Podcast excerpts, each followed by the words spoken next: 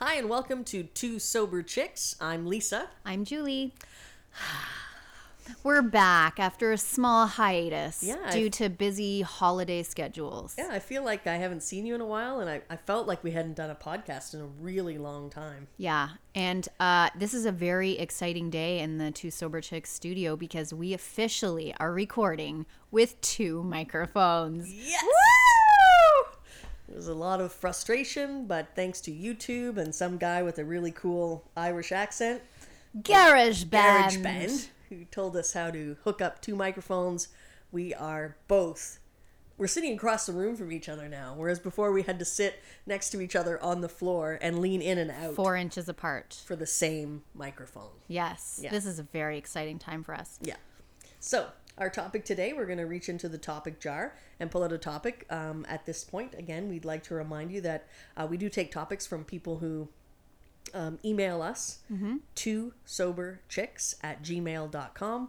Message us on Facebook at the number two sober chicks um, And SoundCloud, and SoundCloud. Two Yeah. Sober Chicks. iTunes, you can download our podcast there, download them on SoundCloud.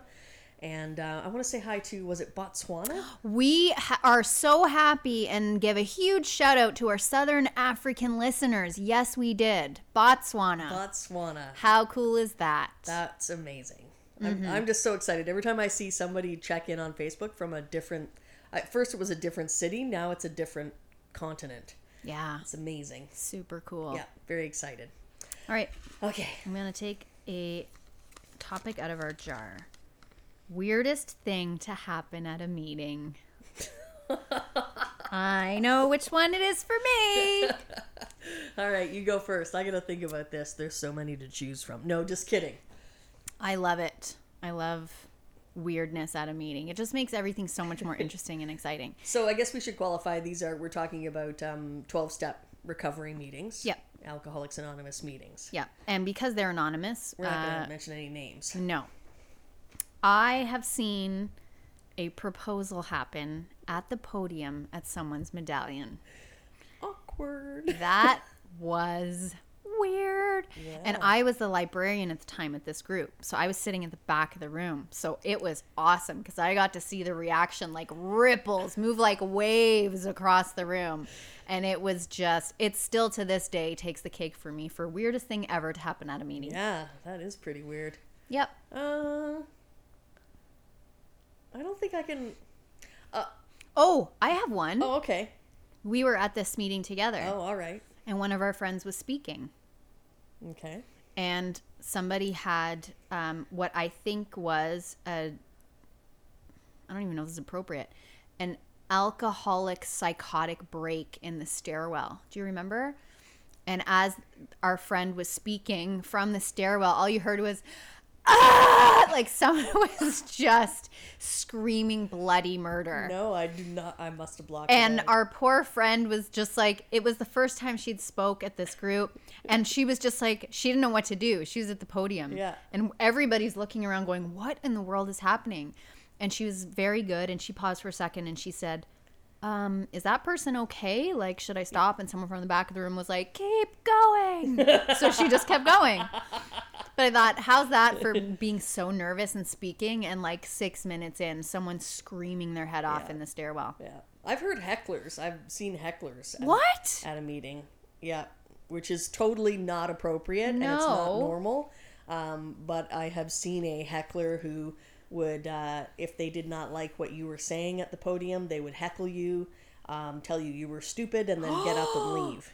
So, but you know, and that is horrifying, especially if you're new. But if you've been around a while, you just go, "Wow, that person's really not well." Yeah. You know, you can look at it differently, and and Fair. take it um, with a grain of salt, I guess. Not that it's okay, not that you accept that behavior, and then, uh, you know, some old timers will go up and say that's not appropriate. Hmm. You can leave if you don't like what's being said, but you can't heckle people from the podium. So yeah, that's I can't really think. Um, yeah, can't really think of anything that without maybe breaking someone's anonymity. So Mm-hmm. like the weirdest thing that I can think of that's ever happened was uh, something that was so inappropriate, and I just can't I can't say it. Okay. Yeah, so we'll just leave it at that. Okay. Mm-hmm. Okay.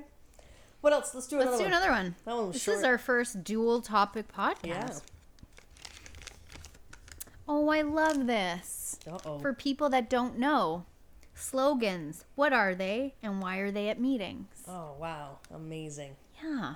I wonder, I don't know the history behind it. We should look this up. I don't know how slogans began. Do you know how they began? I have be no idea. Incorporated? No idea. All right. So slogans are usually on little placards, um, little cards, sometimes 8 by 10, sometimes bigger, sometimes large pieces of wood. Uh, and they're at, usually at the front of a meeting. And they're just little inspirational um, slogans. And especially when you're new, sometimes it's hard to get your head around all 12 steps. So it might be the only thing you can retain is a slogan or mm-hmm. something that will help get you through the moment. Or you have a sponsor that repeats the same slogan over and over and over again to you because maybe that's all that you can focus on Yeah. right now. And there's all kinds. There my favorite was at my very first meeting, right at the door, I mm-hmm. saw the slogan you are no longer alone. And that to this day remains my favorite because that hit me where it hurt. Yeah. Because I was. I was very isolated and alone when I came into AA. And there's let go and let God, first things first, think, think, think, uh, keep it simple. Yeah. What else is there? Um, but for the grace of God, So good. um, keep coming back. Perfect. And then oftentimes we just say stay, Yeah. you know. Um, did we, have we done them all? You are no longer alone. Let go and let God is my favorite one. Um, you said keep it simple. Yeah. Those I don't agree with the concept that they are many steps. No. Um, maybe They're that's an enlightened way of thinking, but I don't believe.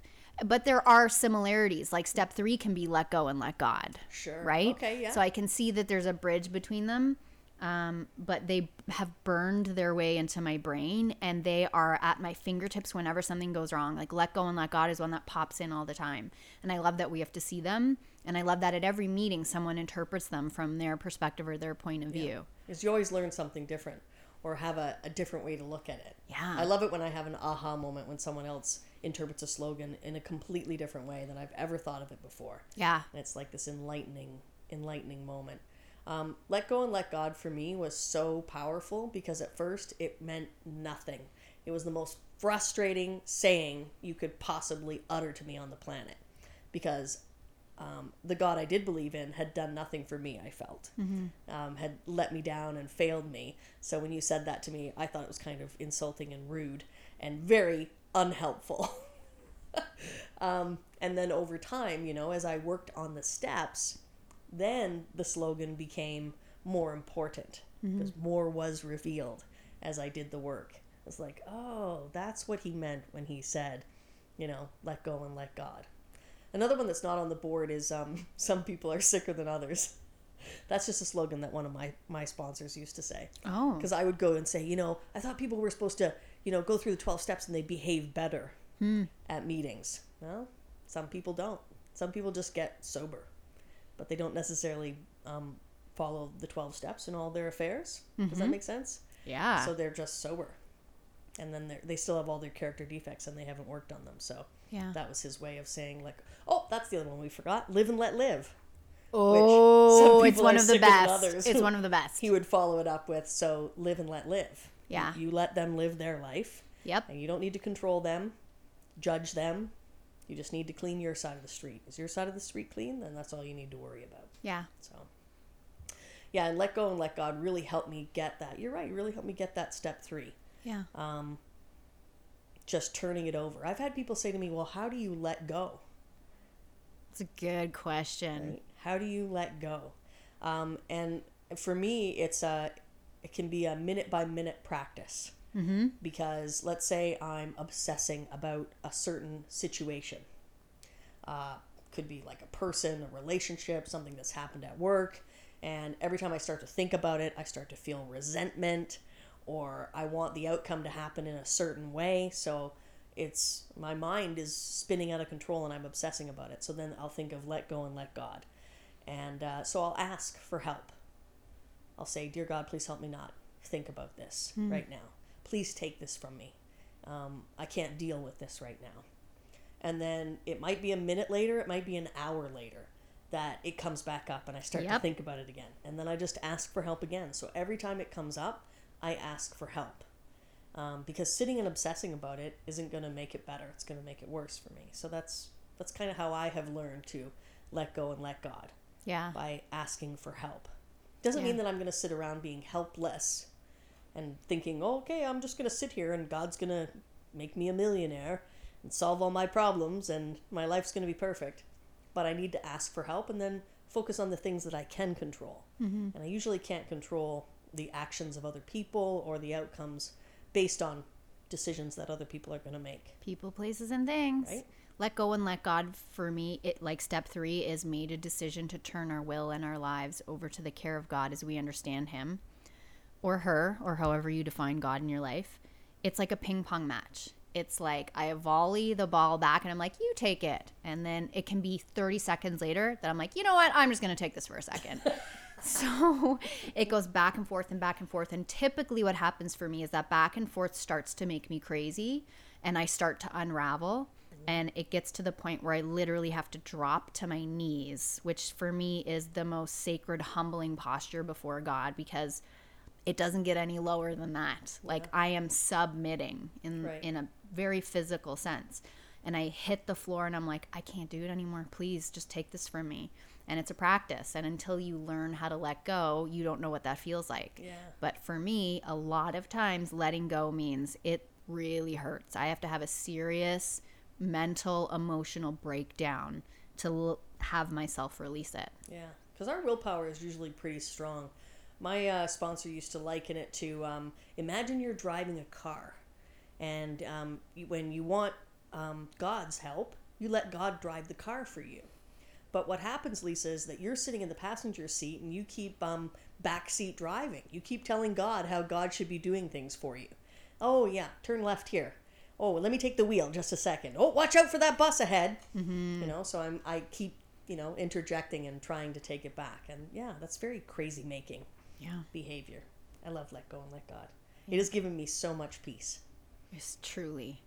We'll have to do another podcast on a different slogan because we're out of time. All right then. Thanks. Thank you for listening. This has been Two Sober Chicks. I'm Lisa, Julie is right beside her. and uh, we'll talk to you again soon. Bye.